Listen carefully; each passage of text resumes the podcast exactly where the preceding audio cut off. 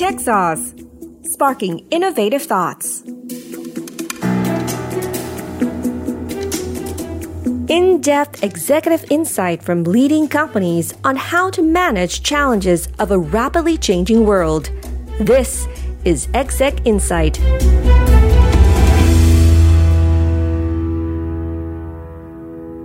สวัสดีครับ ยินดีต้อนรับเข้าสู่ Exec Insight วันนี้คุณอยู่กับผมสรันสุขเจริญยิ่งยง Head of Research ของ TechSauce ครับ ปี 2021 เนี่ยถือเป็นปีที่น่าตื่นเต้นสำหรับ Startup Ecosystem บ้านเราเลยนะครับ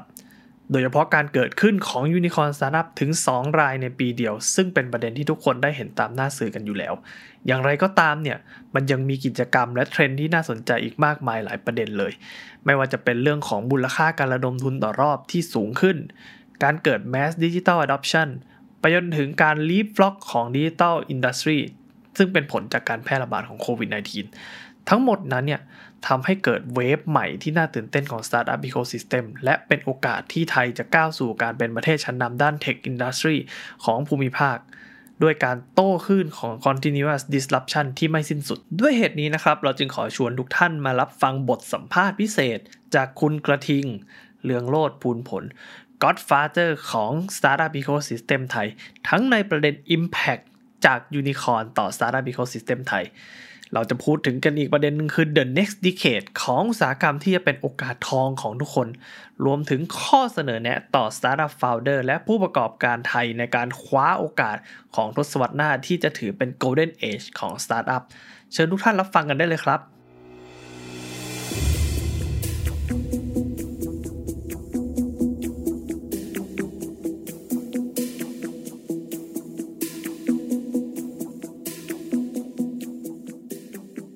อยากให้พี่กระทิงเล่าถึงภาพรวมของ Startup Ecosystem ในปี 2021 ให้ฟังหน่อยครับ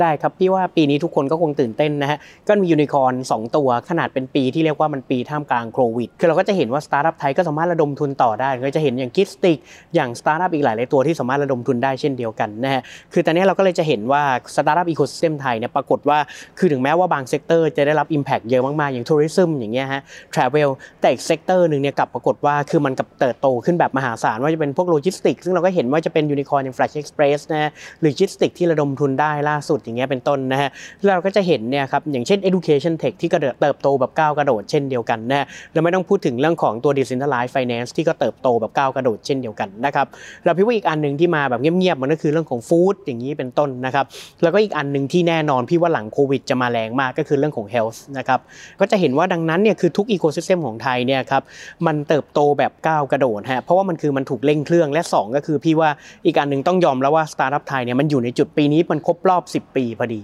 ข้อดีมากๆนะครับของการที่บอกว่าสตาร์ทอัพไทยเนี่ยพอตอนนี้ปุ๊บมันมี exit ที่มันใหญ่นะครับพอมี exit ที่มันใหญ่ปุ๊บต่อไปมันจะเกิดการ recycle สิ่งแรกที่สำคัญที่สุดมันคือเกิด validation validation คือบอกว่าสตาร์ทอัพ ecosystem ของไทยเนี่ยมัน proven แล้วนะว่ามี exit ใหญ่ๆได้ 2 ก็คือเงินทุนเนี่ยก็คือนักลงทุนจะกล้าลงทุนละ และตอนนี้เราจะเห็นว่า venture capital ใน Southeast Asia เนี่ยเริ่มมีกองใหญ่ๆ และกองใหญ่มากขึ้นเรื่อยๆ และ3เนี่ยเราก็จะเห็นว่าต่อไปปุ๊บถัดไปมันจะเริ่มเกิด recycle ของ talent ครับผมเนี่ยพอมัน recycle ของ talent เนี่ยมันจะเกิดทั้ง angel investor ใหม่ๆเมนทอร์ใหม่ๆ เราจะเกิดผู้ประกอบการหน้าใหม่ๆ และ 10 ปีข้างหน้า เราดันอยู่ในช่วงที่เรียกว่าเป็นช่วงที่พี่เรียกว่ามันคือ golden age ของ Southeast Asia พอดี คือเราอยู่ในช่วงถ้าถามพี่เนี่ยคือ right place มากๆ right time คือเราอยู่ใน right place ก็คือว่าเราอยู่ใน startup ecosystem ของไทยที่กำลังจะเข้าสู่ second decade นะฮะคือทศวรรษที่ 2 มันเป็นยุคที่พี่เรียกว่ามันคือ the next chapter ของอะไรครับ startup ecosystem ของไทยพอดี แล้วมันดันบรรจบกับ golden age ของ Southeast Asia นะครับ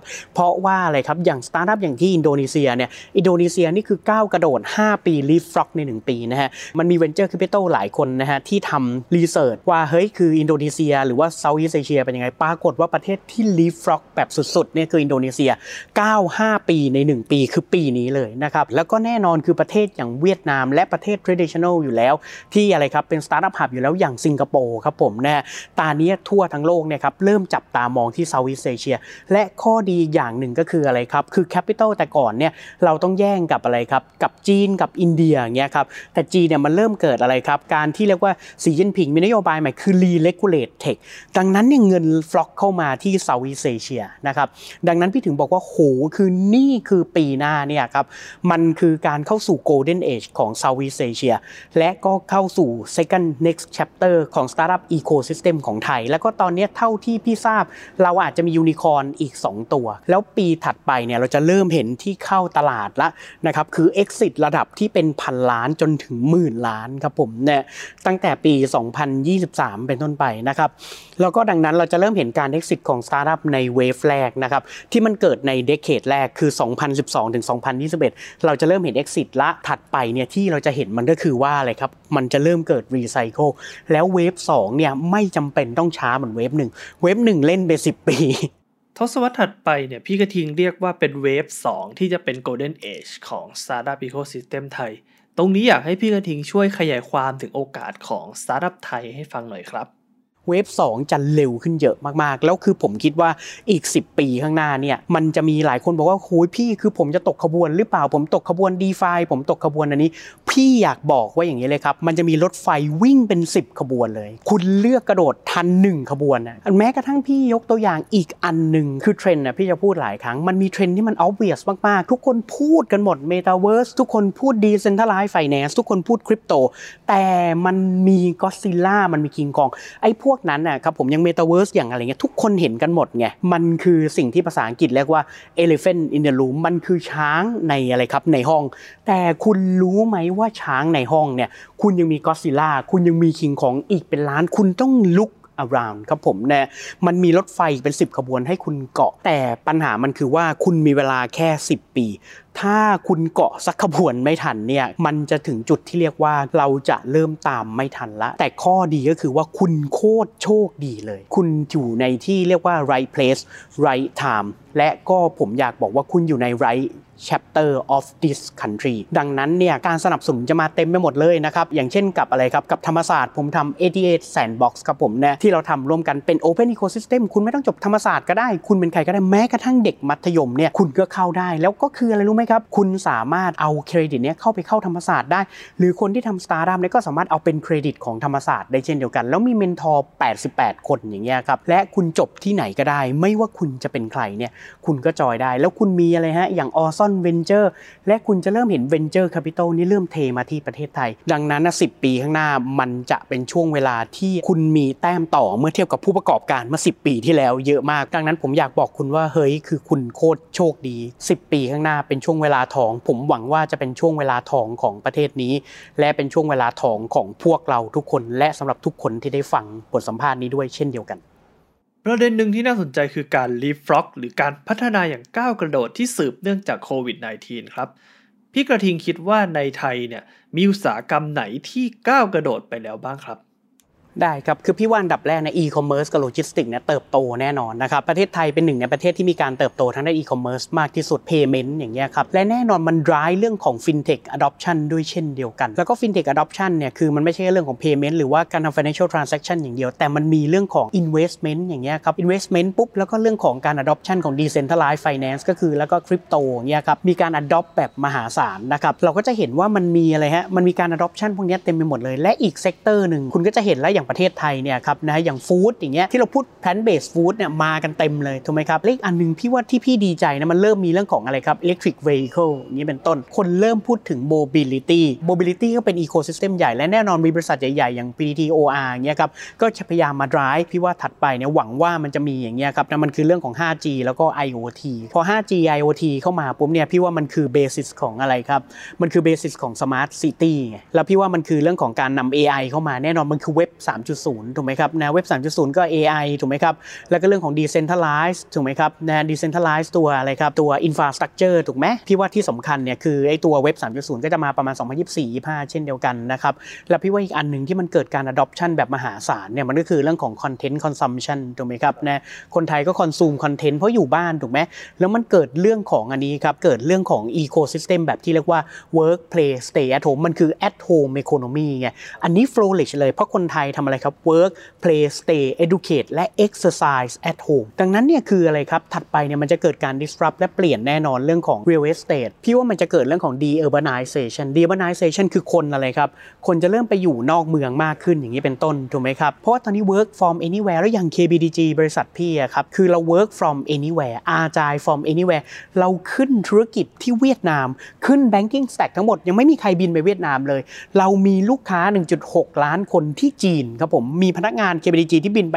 1 คน ดังนั้นคืออะไรแล้วพนักงานพี่ผู้บริหารระดับสูงของ KBDG บางคนทำงานที่อเมริกาเนี่ยทำมา 8 เดือนแล้วไม่ได้กลับเมืองไทยเลย ดังนั้นก็คือพี่ว่าดังนั้นเรื่องของ work จะเปลี่ยนแน่นอนครับผมเนี่ยดังนั้นเนี่ยมันเกิด at home economy มัน flourish เลย และแน่นอนมัน drive basic เลยมันคือเรื่องของอะไรครับมันคือเรื่องของ food delivery เรื่องของ on demand ไงก่อนหน้านั้นมันเรียกว่า lazy economy lazy economy ก่อนโควิดมันคือแล้วคนขี้เกียจถูกไหมก็กดสั่งแต่โควิดเข้ามา accelerate มันเกิด at home economy ที่มัน flourish เลยนะครับดังนั้นเนี่ยเนี่ยพี่ว่ามันก็เป็นสิ่งที่มันน่าตื่นเต้นมากๆ education แต่ก่อนเรียนออนไลน์ไม่ work หรอกเป็นไงครับ ตอนนี้ทุกคนเรียนออนไลน์กันหมดถูกไหมฮะและมันทุกทุกอะไรครับทุกระดับชั้นเลยนะครับนะฮะคือมันไม่ใช่แค่ reskilling คือ professional อย่างเดียวละมหาลัยมัธยม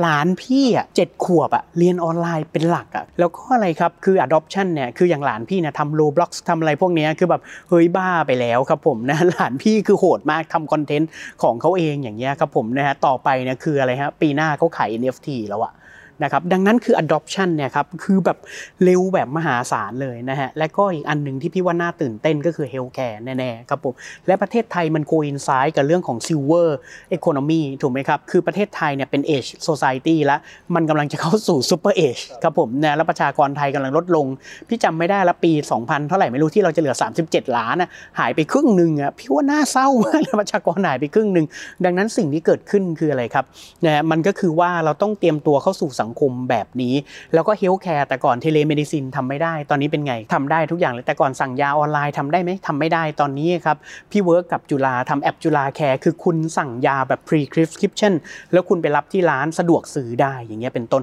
หลายอย่างมันทำได้หมดเลย ดังนั้นพี่ว่าเนี่ยคือการก้าวกระโดดของประเทศไทยพี่ว่าแล้วแต่ sector เนาะนะครับอย่าง e d t e c h เนี่ยสปีครับผมเนี่ยคือก้าวกระโดด 4 ปีใน 1 ปีอะครับผมเนี่ย e d t e c h 4ปีใน 1 ปี โตขึ้น 4 เท่า revenue คือพี่ดู proxy เนี่ยคือตัวแทนเนี่ยคือรายได้ของ e d t e c h ของพี่เนี่ยมันโต 4-5 เท่าใน 1 หรือ 2 ปี e d t e c h พี่บางตัวรายได้จะ 500 ล้านนะครับผมนะจากร้อยกว่าล้านอย่างเงี้ยเป็นต้น แล้วก็คืออย่างเช่นอันเนี้ยครับนะฮะไอตัวอีกอันนึงคือ health tech ก็เช่นเดียวกันครับผมนะเราก็จะเดี๋ยวพี่ว่าปีหน้ามั้งต้นมกราก็จะมีคนเริ่ม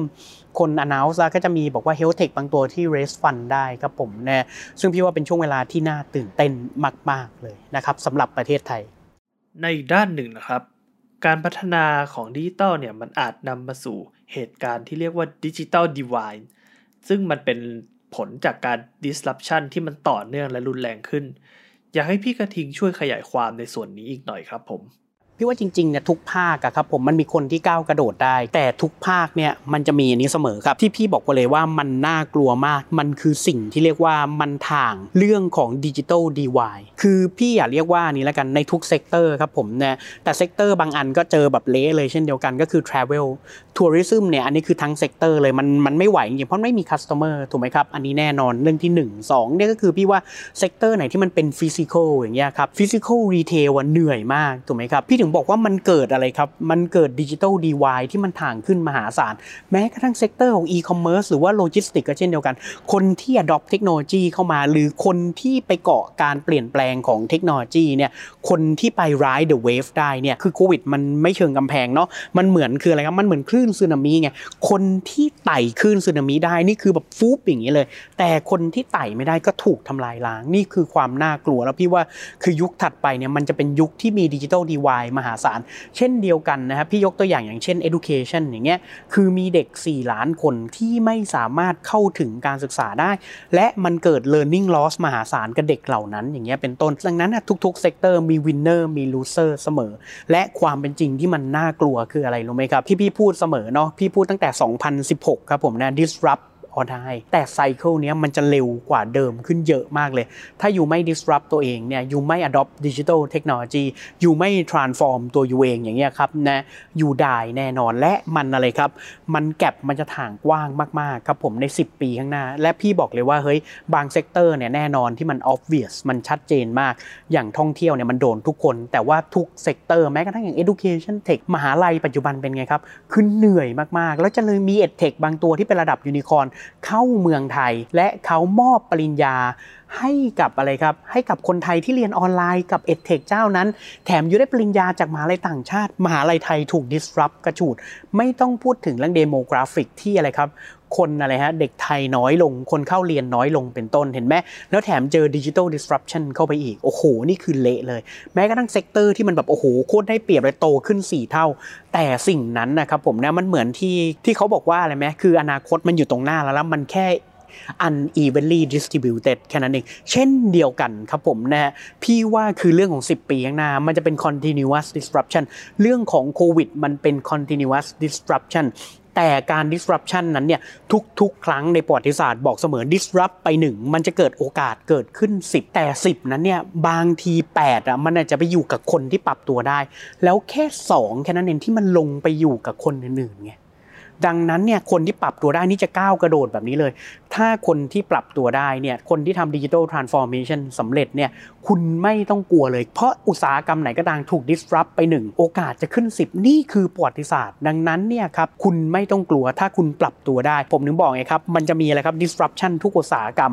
ผมนึกเรียกว่ามันอยู่ในยุค continuous disruption แต่มันก็เป็นยุค continuous opportunity เช่นเดียวกัน disrupt ไปหนึ่งมันจะเติบขึ้น 10 แต่ไอ้เติบโตขึ้น 10เนี่ยข้อที่มันน่ากลัวคือ winners take all คืออะไรครับ8เนี่ยอาจจะไปอยู่กับผู้เล่นไม่กี่คนและก็อะไรครับ2เนี่ยไปอยู่กับ the rest อย่างนี้เป็นต้น แต่ความมหัศจรรย์ของมันคือคุณรู้ไหมครับคือ 10 ปีข้างหน้าเนี่ยโอกาสมันจะมาเต็มไปหมดเลย มันจะมาจนคุณเนี่ยเกิดโฟโมแน่นอนครับผมนะปัจจุบันคุณก็คงเป็นละ fear missing out ครับผมเนี่ยมันคืออะไรครับตายละคือฉันจะพลาดไหมฉันจะพลาดไหมคืออะไรครับเพราะเดียว 10 ปีข้างหน้ามันจะมาเต็มไปหมดเลยนะฮะคือ food ก็มา agri ก็มานะครับผมนะฮะ biotech ร้อยเปอร์เซ็นต์อยู่แล้วเราเห็นกันถูกไหมครับนะ healthcare มาไหมแน่นอนครับผมแล้ว healthcare ใน ecosystem มาหือมา เรามาเรื่องของโลจิสติกโลจิสติก is not over yet ครับผมนะไม่ต้องพูดถึง mobility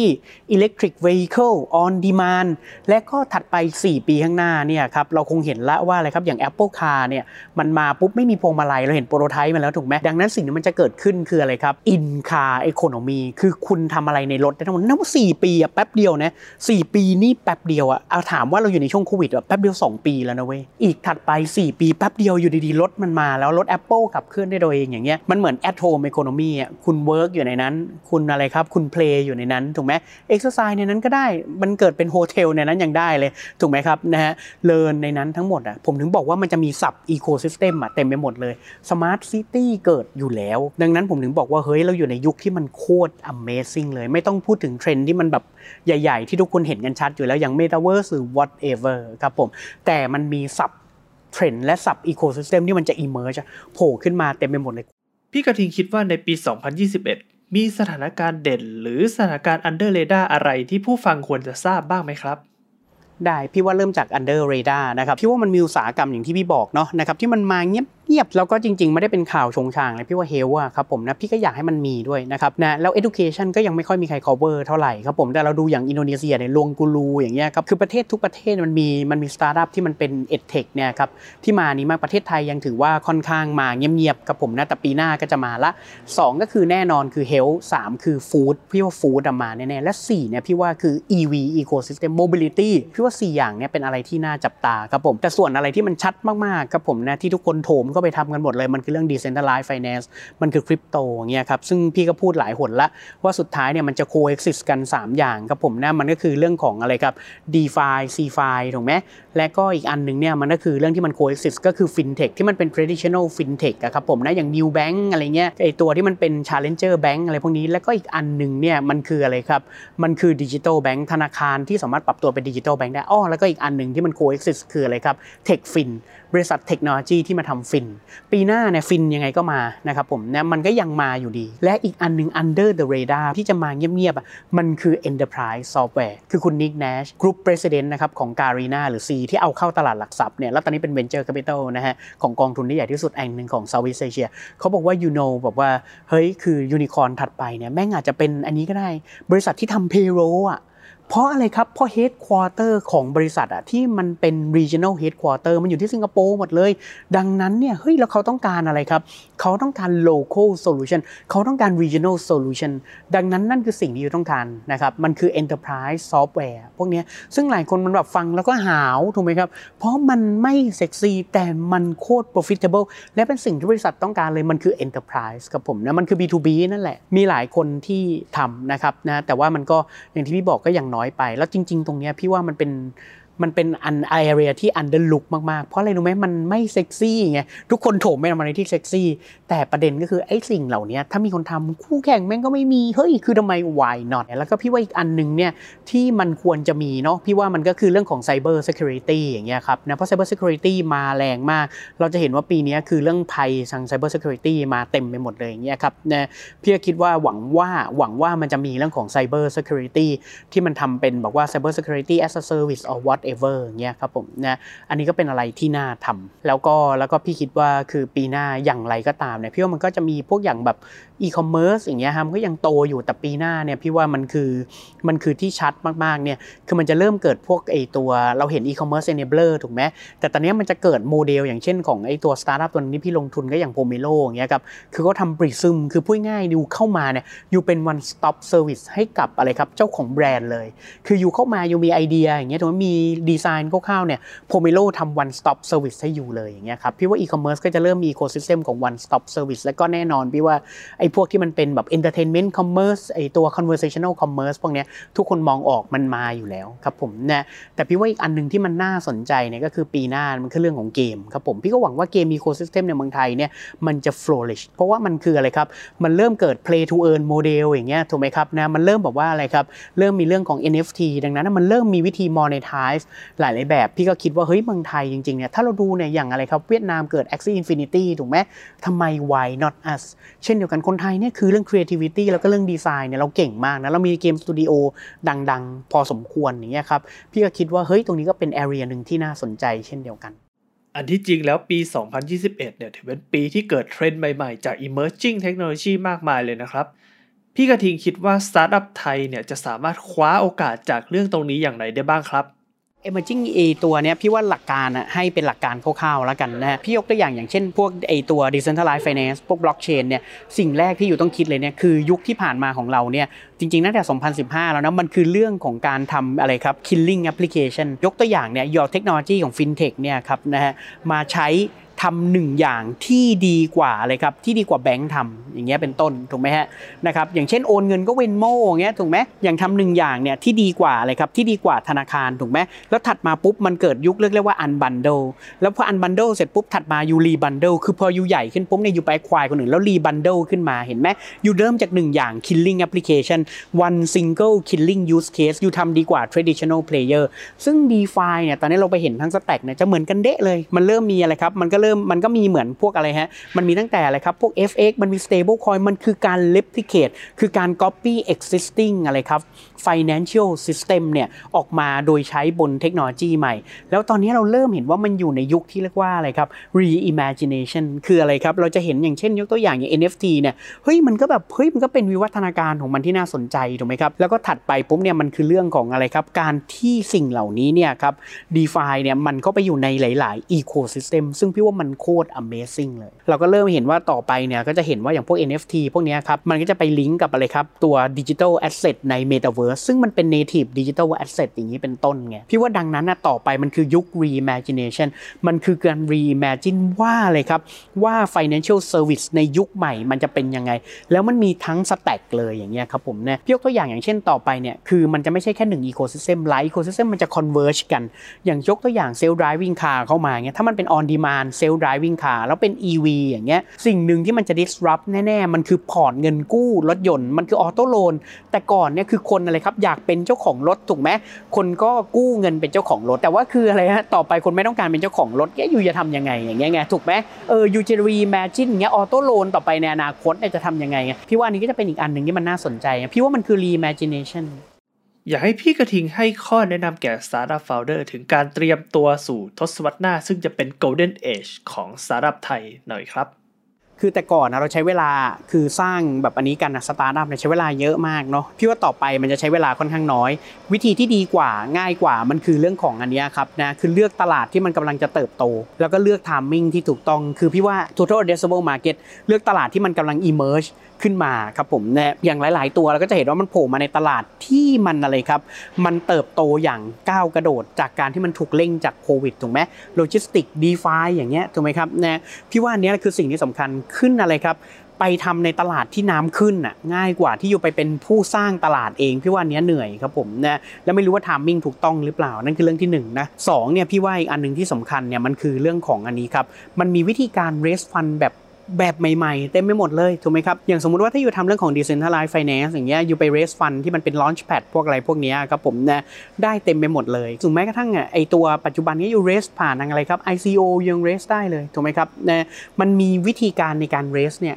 แบบเต็มไปหมดเลยครับผมและ capital เนี่ยเข้ามาเต็มไปหมดเลยนะครับดังนั้นนะพี่ว่าสำหรับ startup founder พี่ว่า raise คือระดมทุน at the right time from the right investor พี่ว่านี้มันเป็นหลักการที่ไม่เคยเปลี่ยนเลย คือดังนั้นเนี่ยคือตลาด total addressable market แล้วก็เป็น emerging market ที่กำลังเติบโตและได้รับอะไรครับ เป็นตลาดที่ได้รับผลกระทบเชิงบวกที่ดีมากๆจากอะไรครับ พวกโควิดหรือดิจิทัล disruption 2 ก็คือเรื่องของอันนี้ครับนะเรื่องของ access to capital ไม่มีช่วงเวลาไหนแล้วที่อยู่เข้าถึง capital ได้เร็ว และมีช่องทางในการ raise เนี่ยเต็มไปหมดเลย เลือกช่องทาง raise ที่ดีที่เหมาะสมกับตัวคุณ และก็เลือกนักลงทุนที่เหมาะกับคุณ คุณมีทางเลือกเต็มไปหมดเลยในปีนี้ แล้วก็ข้อ3เนี่ยคุณควรจะใช้วิธีการที่พี่เรียกว่ามันคือไต่บนไหลยักษ์นะอย่างพี่ยกตัวอย่างอย่างกองทุนออซอนอย่างเงี้ยคืออะไรครับคือถ้าอยู่ได้ได้ทุนได้เราไอตัวอยู่สามารถระดมทุนจากออซ่อนได้เงี้ยคืออะไรครับอยู่ต่อยอดกับ ORR เนี่ยได้เต็มไปหมดเลย ไปไปต่างประเทศดูโคตรยากเลยแต่ยูมีแชนเนลเข้ามาเงี้ยเต็มไปหมดเลยอย่างเงี้ยจากออซอน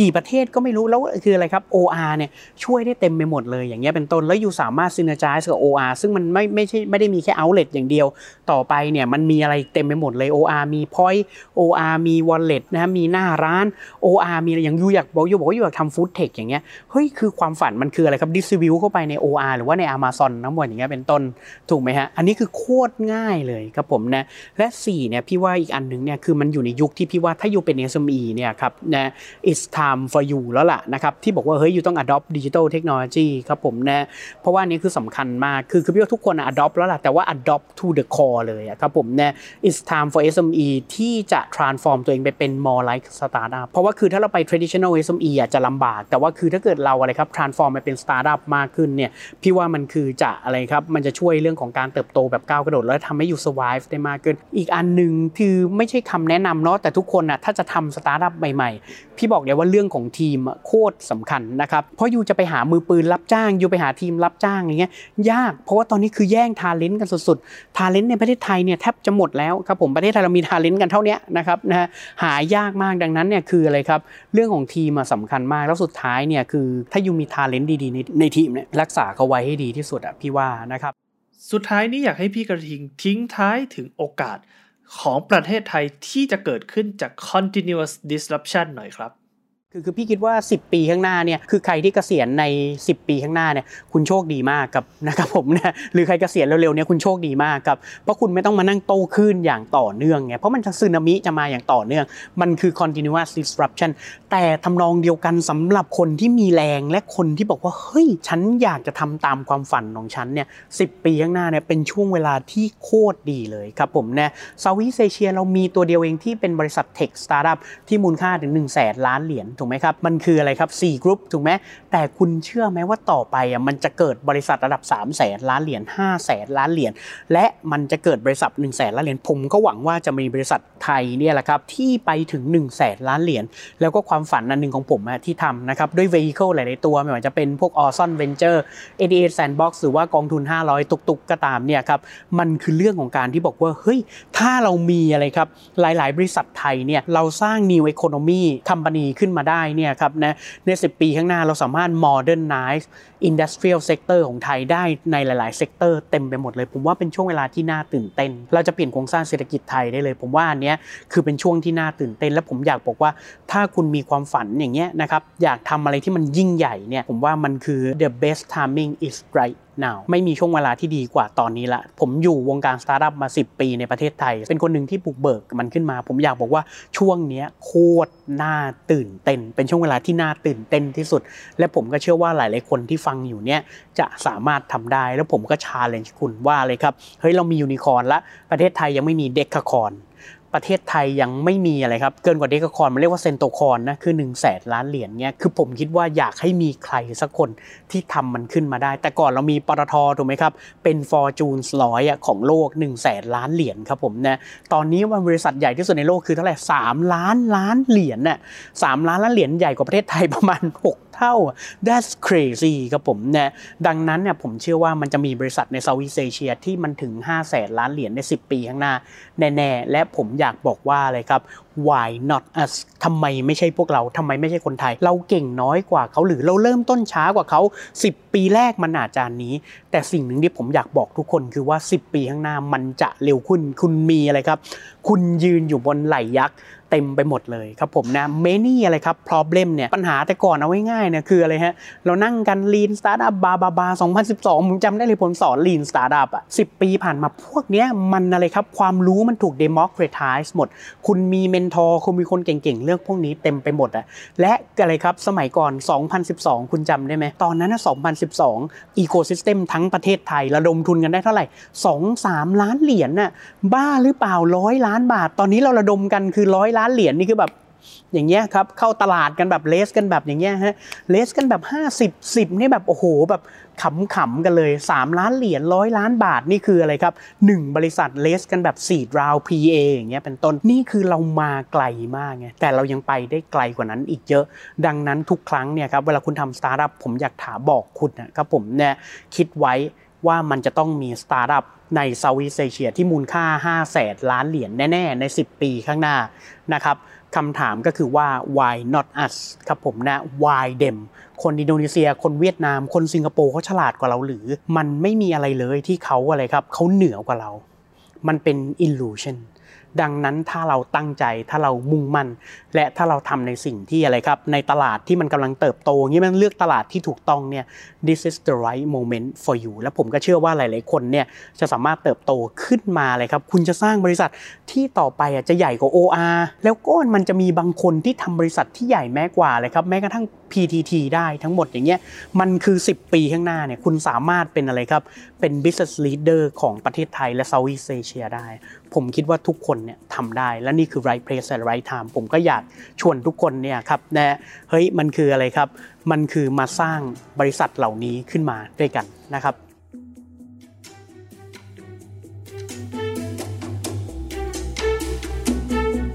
Tech Sauce Sparking Innovative Thoughts